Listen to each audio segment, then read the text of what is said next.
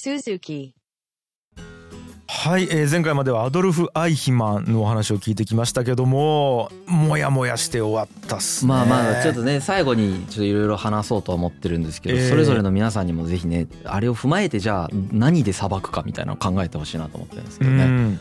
今日はね実は以前ねあの紹介したほう。ミルグラム実験っていうのがあるんだよね。これあのヒトラーの回の途中でねシーズン8の7話目かなで紹介してるんですけど、え何だっけ？まあそれも後で紹介しますね、はい。何だったのかっていうのをうん。でそれについてね放送日からまた新しい情報が追加されたんだよね。ほいほい。本が発売されて。うん。でそれをちょっとあの紹介しようと思います。ほい。過去をねあの言ったやつに対してまた疑義が生じるっていう新しい情報が追加されてるんでね。まずミルグラム実験っていうのはもうこれ本当繰り返しなんだけどさはい。何かっていうやつですね。はい。これあのアイヒマン裁判とまあ関連してるんですけど、うん。その翌年の1962年アメリカのイェール大学の心理学者のスタンレー・ミルグラムっていう人がいまして、うん。この人がナチス戦犯たちのその心理に興味を持ってまあ行った実験であると。うん。この人もユダヤ人だよね。うん。そう。アイヒマン実験とも呼ばれるんですね。う。んはい。はい、で実験の内容なんだけれどもまあまあ詳しく紹介するとうんそのまあまだ若いんだよねミルグラムさんって。28歳ぐらいの助教授なんだけど、うん。まず全面広告を新聞に載せますと。うん。でご協力くださった方には1時間につき4ドルお支払いしますみたいなうん。のでいろんな人集めました。理髪師とかバーテンダーとかまあビジネスマンとかの一般人500人を募集するうん。よっていうことでまあ実際に何百人もの人たちがイェール大学のミルグラムの研究室をまあ訪れたと。うん。実験の内容としてはね被験者ですね。その訪れてくれた人たちっていうのが先生役になります。はい。で生徒役の人が間違えるたびに電気ショックを与えるように指示されると。うん。で実験室には白衣の男性がいてうん。権威者前としてまあ同席していてうん。生徒役がめちゃくちゃ苦しむんだよね。うん。電気流すたびに。うん流すたびに苦しむんだけど、うん。いや電気また与えてください与えてくださいっていうのをまあ促し続ける。うん。とで最初はすごい弱い電圧の15ボルトから始まるんだけれども、うんどんどんどんどん上げていくんですよね。うん。はい。でそれが350ボルトぐらいまで上げる怖いんですよ。怖そうすると生徒役の人が激しく壁を叩いてそれ以降何もこう聞こえなくなるみたいなうん。ことが起こると。まあ音声だけなんだけどね。その生徒役のリアクションが聞こえるのは。うん。あの目で見えてるわけじゃないんだけど、はいあのそういう、まあ、実験をするわけです。怖えな。はい、でこのあのそれ嘘なんですよ。本当はそんな電気ボルト流してないんだよ。ああ嘘なんか。はい実験だからさ、はいはいうん。うん、でもその押す側が実験されててそうかそうか。いつまでその押すのかっていう。権威者から促されたらそのいつまで押すのかっていう実験なんですよ。うんうんで実験に先立ってですねこのミルグラムさんはその仲間の心理学者40人ぐらいにいつまで押すと思うって言ったんだよね。うんしたらまあほとんどの人がまあそのマックスレベルまで上げるっていうのはうんまあせいぜい12%でその人たちって全員精神異常者だけでしょみたいな話だったんだけどえまあ実験結果は実際は65%の人が電圧を上げ続けていったんだと。え本によって62.5%とか書いてあるやつもあるんだけどまあ60超えが電圧を上げ続けたと。はでもう何人かの人に関してはもう生徒役がもはや声を発していない。まあ要は死んでるかもしれないよね。にもかかわらずその電気ショックを与え続けた。あはあはあ。はなんでそのごく普通の一般人がその人を感電死させるまで命令に従ってまあ押しちゃうっていう現象が起こったんだと。うん。いうことをまあ示唆したかった実験だったと。はい。はい、うん。だからまあこの実験で分かったことっていうのははい。普通の人でも一定の条件の下では権威者の命令に服従し善悪の自己判断っていうのを超えてかなり残虐なことをやってのけるんだよでこれ自分の倫理観で止めらんないんだよと。うん。だからそれまでってそのドイツ人は特殊だからホロコーストとか起こしちゃったんだみたいな論調とかもあったんだけどえええこの実験っていうのはもうアメリカ人が対象だからさ。うん。アメリカ人も同じ傾向が認められたっていうことではいはいはい。人間一般が無批判にこういう権威に従って残虐なことでもやってしまう。でこういうシステムに組み込まれてしまうと残虐なことをやってしまうからやっちゃったんだよっていう説明が与えられる実験。そうだね。だからホロコーストがなぜ起こったのかを説明するための実験として、うん。まあ、あったよっていう紹介をねヒトラーの会の時にしてるんですよ。はいはいはい全然忘れてましたね。正義になる理屈を権威から与えられると人はどんなことでもやってしまうみたいなことを言いたかった実験です。なるほどなるほど、はい。やっぱりそのホロコーストがなんで起こったかって多分みんなも知りたかったし怖かったんでしょうね。うんいや怖いっちゅう感情が強いな。こういうまだ心理学の実験であこういう時にこういう風になるっていう説明されて、まあ、ある意味それがすごいなんかこうセンセーショナルに出てきたんでうん。でミルグラム自体もそれを結構意図してうん。これを懸念していったんで、うん。まあ、あらゆるところでそのバーってこんな実験結果がみたいな感じでいろんなメディアに載ったんですようね。そうそう。うん。この時の背景を少し説明すると、まあ、ミルグラムの実験があった、まあ、1950年代から1970年代でうん。社会心理学っていう学問領域が結構なんか黄金時代を迎えてたんですね。でうん。いろんな心理学の実験がうん。ここでなされてたんだけれどもそれなりに共通する傾向としてはエビデンスを取るっていうよりも実験を企画する人がある種何かこう理論があってそれをこう示すためのこう補強するためのデモンストレーションとして実験をやるっていうものの方が結構やっぱ多かったんですって。なるほどね。だから理論とか仮説が正しいかどうかを検証するっていうのではなくてある前提があって、まあ、それが実際に起きるんだよっていうことをデモするためのまあ実験っていうのが結構普通だったみたいですね。うんうんだからこの流れの中でミルグラムの実験もまああったといううんことです。うん、まあこの実験が、まあ、正だとしてる前提の中ではハンナ・アーレントも条件が揃えば誰でもアイヒマンになりうるよねっていうことを示唆してるわけですね。はいはいはいじゃあこの誰でもアイヒマンになりうる中で、まあ、何が大事だっていうことをハンナ・アーレントが言ってるかっていうと、うん複数性っていう言葉で彼女は説明してますね。複数性に耐える。まあこれね、なんていうか僕たちで言うメタ認知です。うーんまあ、いろんな立場から物事を見るってことですね。はいはいそれがすごい重要だなので、うん複数性に耐えうる知力みたいなのを持っていたりだとか、まあ、胆力みたいなのを持っていれば、そのまあいわゆるメタ認知ができれば、こう一つのことを信じ込んでそれをやっちゃうみたいなことってなくなっていくよねっていう話で、まあ、うん。ものすごく単純化して喋ってますよ。はいはい。本当はもっと賢く書いてありますけど、うんうん。あの気になる方はぜひその本を読んでほしいんですけどね。うんうん。まあそこがその複数性っていうところでなんか回避できるんじゃないかみたいなことが書いてあって、うん。でアーレントがその複数性っていうのをここで出してるのはやっぱりその全体主義っていうのがうん。まさにこの複数性の全く逆なんだよね。うん。一つのストーリーをナラティブで、まあ、みんなで信じてそれをやりましょうみたいなやつだからさ、はいはい。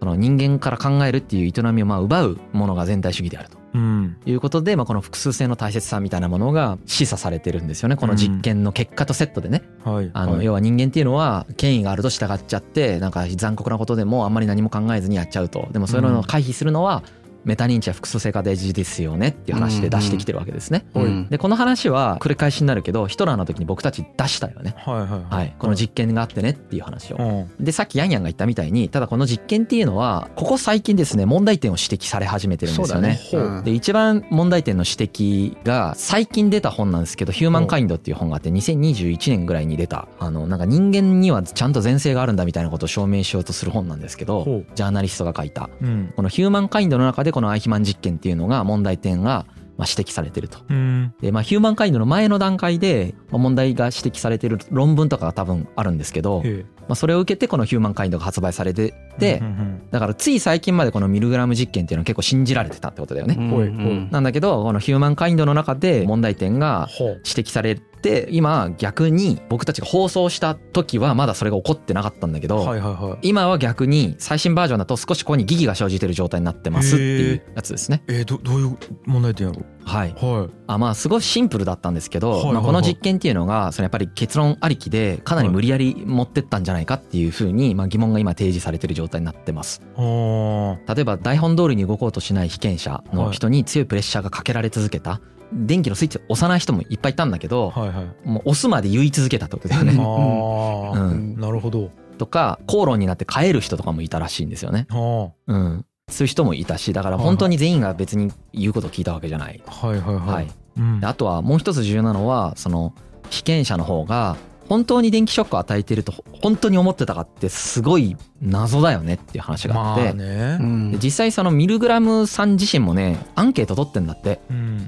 これが本当だと思いましたかみたいな。えそれは半分以上が本当だと思ってなかったんだって。えでそれを言ってないみたいなのもあってそれ。うん。だからそのイェール大学に呼ばれてさいや本当にそんな人が死ぬまで電流流すなんて思ってないってことだよね。はあ。そんな拷問みたいなことをこんな名門校の科学者が見守る中でうん。罪のない人を拷問して殺すなんてことやるわけないから、まあ、これ嘘なんだろうけど押してって言われてるから押そうっつって押してるってことだよね。っていう風になってたとしたらうん。この実験って全然何も証明できてないじゃないですかっていう話がヒューマンカインドの中で指摘されてるっていう感じ。もうめっちゃ単純やけどそりゃそうだ。ですね。わかんないですね、うん。はいはいはい。っていう感じで、まあ、この実験結果みたいに対しての疑義がまあ生じてる状態です。あはい、ー確かに。なので、まあ、みんななんかこう被験者の人たちっていうのはその実験者を信用していてやっぱその実験者の人たちの役に立ちたいっていう気持ちがあってボタンを押してた。ううん。んしその半分ぐらいの人はそれを信じてなくてううん。ん押してたしで信じてる人は結構帰った人とかもたくさんいたらしくてへえだからそのそうだね。単純にミルグラムが言ってるような実験結果が出たわけではないんじゃないと。まあねあとギャラもらってるっていうのもある気がするな、なんか。うんだからこのヒューマンカインドの中では人に悪いことをさせようとした時に何にも考えずにやってるわけじゃなくてん。その人にいやこれが正義なんだっていうことを信じ込ませたりとかうん。すっごく強要したりとかしない限りはうん。やんないよ。とだから人間っていうのはその悪事を簡単にできる存在ではないよねみたいな感じのことがヒューマンカインドには書いてある。そうだ。ねうん。っていう感じですね。うん。なるほど、うん、だからそのロボットみたいな何にも考えてないロボットたちがなんかシステマチックに起こしたみたいな風に実験の結果からは読み取れるんだけどそういうわけじゃないよねっていうことがまあヒューマンカインドの中で疑義としてまあ書いてあるっていうのがまあ最近の見解なんですけどうん。まあ僕がこれを読んだ時にうん。まあ思ってるのはなんていうかな。これを信じるのもおかしいんだよね。だからなんつうかうなん。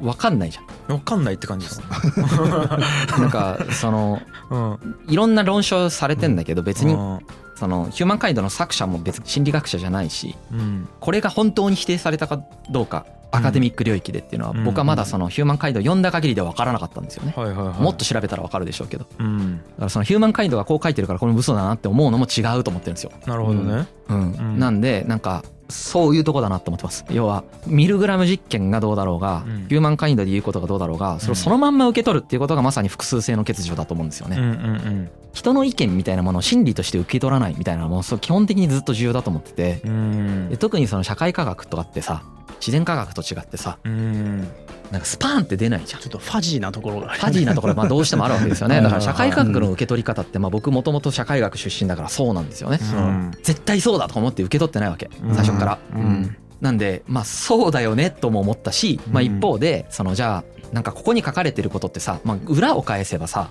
言ったらや押したわけでしょだって。はいナチスで行われてる環境とまあある意味再現されてると思うんだよね。まあね。だってさうん。あのナチスのことにに役立ちたいと思った人もいっぱいいただろうし、はいはいはい。それがいいことだと思った人もたくさんいただろうし、うん。実際にユダヤ人に何が行われてるか知らなかった人たちもたくさんいただろうし、うん。でその中でナチスに協力した人たちと同じ挙動じゃんとも思ったわけです。うんうん。だからちょっとヒューマンカインドが言ってる内容をそのまんまそうだなとは思わなかった自分はねうん。なんでそういう感じでもねえなと思ったしううん。ん人間がなんていうか善だと思ったらやるみたいなことがを言ってんだけどはい。だから何って思った。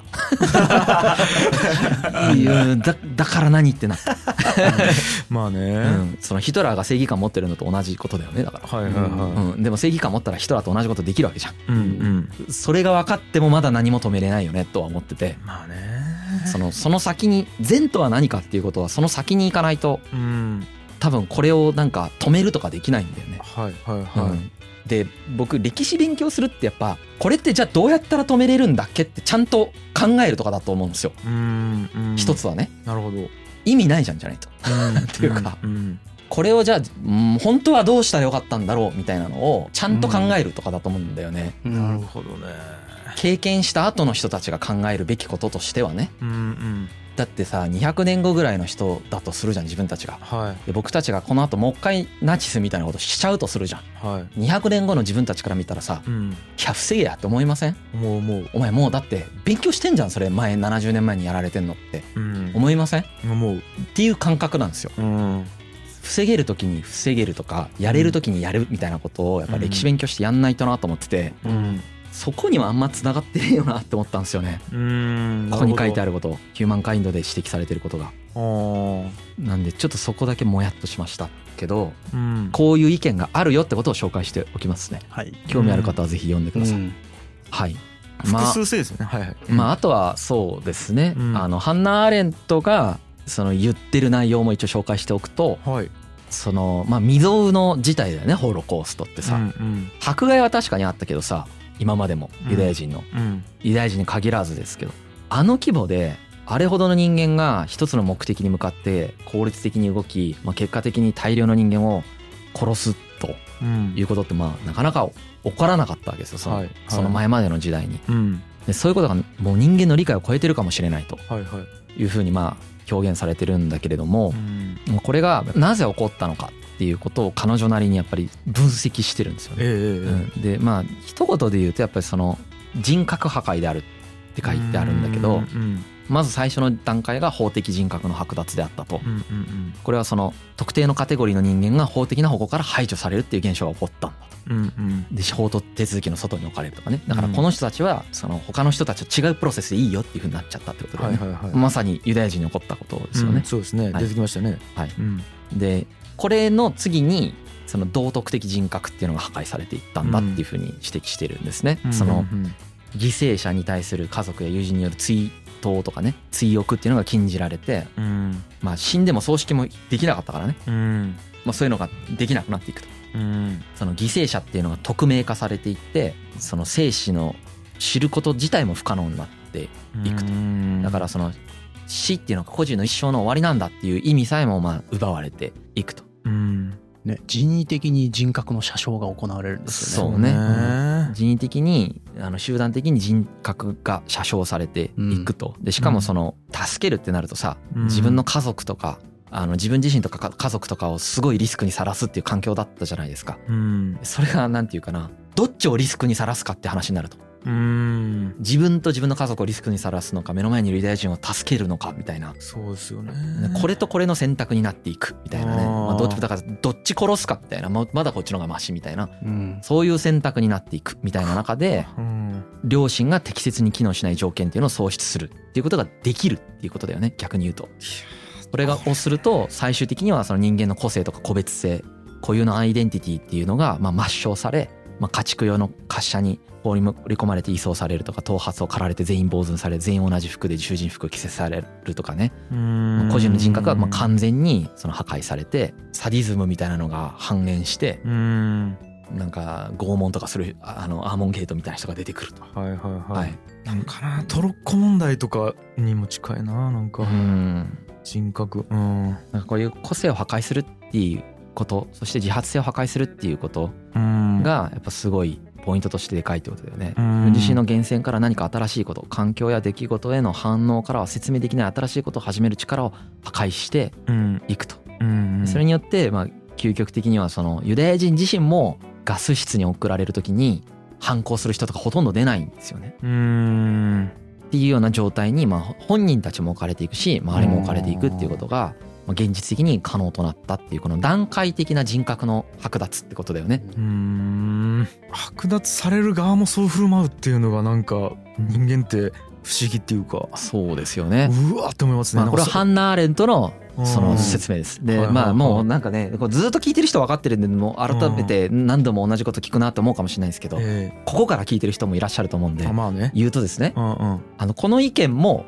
僕たちの意見じゃないんですよ。そうですねこれハンナ・アーレントがこう言ってますよっていうのをダイジェストで今紹介しました。うんでミルグラムの実験のところはヒューマンカインドのやつですようね。んはい、これに対して僕たちは僕たちで意見があります。うんうんうんけど、まあ、今まだ言ってないですね。はいはいはい例えばこのハンナ・アーレントに対して僕はまだ意見言ってないよね。はいはいはいはい。うんっていう状態です。うんで、まあ皆さんは皆さんで意見を持ってほしいし、別にこれが正しいと思って出してるわけじゃなくて、うんこのような意見があるよと思って、オプションを今何個か意見を出してる状態ですよね。うんうんそうだね。はいうんハンナ・アーレントも、うん。まあ我々も信奉はしてないですし、まあまあ100%正しいとは思ってないんですよね。うんただアイヒマンの研究ではもう基礎文献になるのでハンナ・アーレントの本っていうのはそれをもう今回メインに引用したっていう話です。はいはいこれはね、あの、どういう感覚かというとね、思考のヒントとして勉強してる感覚なんですよね。正ししいものを獲得しようという感覚じゃなくて、うん自分の思考を深めるためのヒントとして、ハンナ・アーレントも読んでみようみたいな感じなんですね。うんうんまさにそういうふうに受け取ってもらえると嬉しいなと思いますね。はいはいうん改めてちょっと言っておきますけど、そんな感じ。まあこれが、なんで、まあ、アイヒマンの説明こんな感じですね。うんうん。現時点では多分、もやもやしてる人がたくさんいると思いますけど、まあ、最後までもやもやするのかもしれないけどね。うん。いやーなんか本当になんかどう思えばいいかがわからないって感じなんですよね。うん、だからこのどう思えばいいか分かんない時に例えばうん僕たちがこう思った方がいいですよみたいなのを言ってあそうだなって思うとかもやばいんだと思うんだよね多分。そうだね。そうん。ね。結局同じ構造なんだよね、ううん。ん。なんでどう思えばいいか分かんねえまんま次行くみたいなのに今結構初めてやってるんですけど。はいはいはなんかちょっと楽しいですね。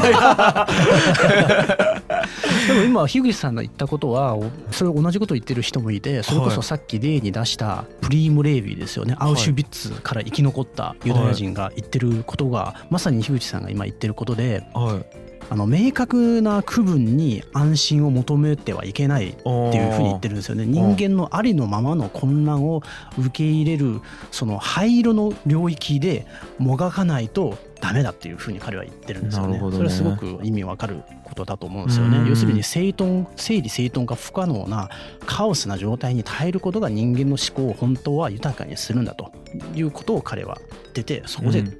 悩もう苦しもうとそうね。な。んですよね。うん。でなんかその状態に耐えるのって難しいって思いますなんか、うん難しいですね。なんかとりああえず答え出したくなるんですよね、そうなんだ。わやっぱりかります。なんかこうピタッとこう「うんはいこれはこういうことね」ってうんどうしても言うためになんかうん。探してるっていうそうだよね。だっずってとそうっすねそのはい。他のことできなくなるしアクションできないですからね。ね。判断をするとうん。そうそうそうビジネスのさ世界とかだとさうん。例えば僕も仕事の中で何言ってるかっていうともう悩んでる時間とか全部無駄だからさ仕事だと。そう。悩んでるぐらいだったら何かやってっていうわけですよ。まさにそれ。だってあのインディ・ージョーンズのさ、うん。あの後ろからさ 岩がゴロゴロほら 転がってきて逃げるシーンとかあるじゃん、はい。あの時にさお前立ち止まってうん。どうしようかなとか思うのってうん。逃げるだろっつって。ななぜ走るだろって岩は言って。転がってるんだろう。どういう理屈なんだろう。みたいな思わないでしょとだから仕事においては悩む時間っていうのは無駄なんだよと。うん。少なくとも勤務時間中悩むのやめてねっていう話とかを結構するんですよね。うん。でそれは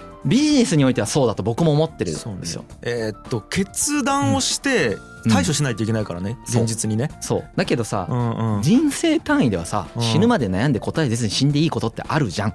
うん。全てがビジネスじゃないからね。うん。そうね。うん。だからそこがなんか切り替えが難しいところだよね。難しい。でなんか人間多分悩んでいい問題と悩んだらいけない問題っていうことを認識してないですよ多分。まあそれはできる人あんまいないいないような気がする。でしょうね。うん。うん。あ本当面白いなと思いますねそこら辺がうん。その興味深いです。僕興味も深いですね。あの例えばさ僕もさっきの仕事の件とかで今みたいな話するじゃん。はいはいはい。ほとんどの人間がはい。あそういう思想の人なんだって思うわけですよ、はいはいはいはい。なるほどね。うん、違うよね。違うっすね。それってやっぱゲームルールだよね。そームルーのサッカーしてるからうん。オフサイドしないでねって話と一緒だよね、うん。あのビジネススしてるからうん。こうしようねっていう話。とやっぱその人生だからうん。こうした方がいいんじゃないって話は本当は別だとかがそういうことを学ぶ時代に今いるんだろうなと思ったんですよね。今までの人類ってそこうん。分かってる人いないですよほとんど。うん。なんか現代になって初めてうん。あのなんかこの時はこういう風にうん振る舞う。うん。この時はこういう風に振る舞うみたいなのをうん。なんか分けるみたいなのがまあ現実的になんか必要な場面とかがあるなと僕は思うんですけどうん。僕普通にビジネス訓練受けてるからはい。ポスト資本主義とか言ってるけどビジネス考える時ゴリッゴリでビジネス考えてますからね。そうですよね。なんかうん。ここら辺がうん。多分僕のその面とかを知らない人で古典ラジオしか聞いてない人とかだと、うん。あーなんかすごいビジネスから遠いとか思われてるかもしれないけど、うん。超合理的に考える時は超合理的に考えるしみたいなのがうん。なんかこう2つある感覚が不思議なんですよ自分でも。当たり前だけど人は多面的であるし状況とかシチュエーションによっては違う振る舞いをしたりとか矛盾をしたりすることを考えたりやったりすることは当たり前なんですよね。ね。理屈としては多分我々みんな分かってるんだけれども誰かを見るときはなんかどうしても守備一貫性を求めてしまうっていうね、自分自身に対してもそうだけいやどね。そういやだだから多分やっぱうん。い一貫性を求めるんですよね。なんかね。面白いですよね。そう。一貫性を求めるしなんか A の時にこうしたんやったらその後 B の時にはまた同じ判断しないといけないって思うとか。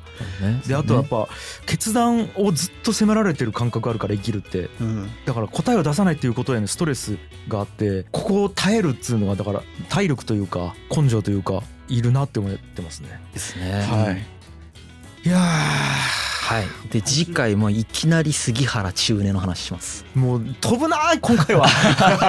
いろいろと。いやということでもやもやしたまま、えーと、締めていいかどうかは僕判断古いです今、まあ、もやもやは、あの正しいことでも締めないといけないですから、ね、いいことだと思います、や締めるかどうかわかんない、うん。や締めてくださいありがとうございました。ありがとうございます。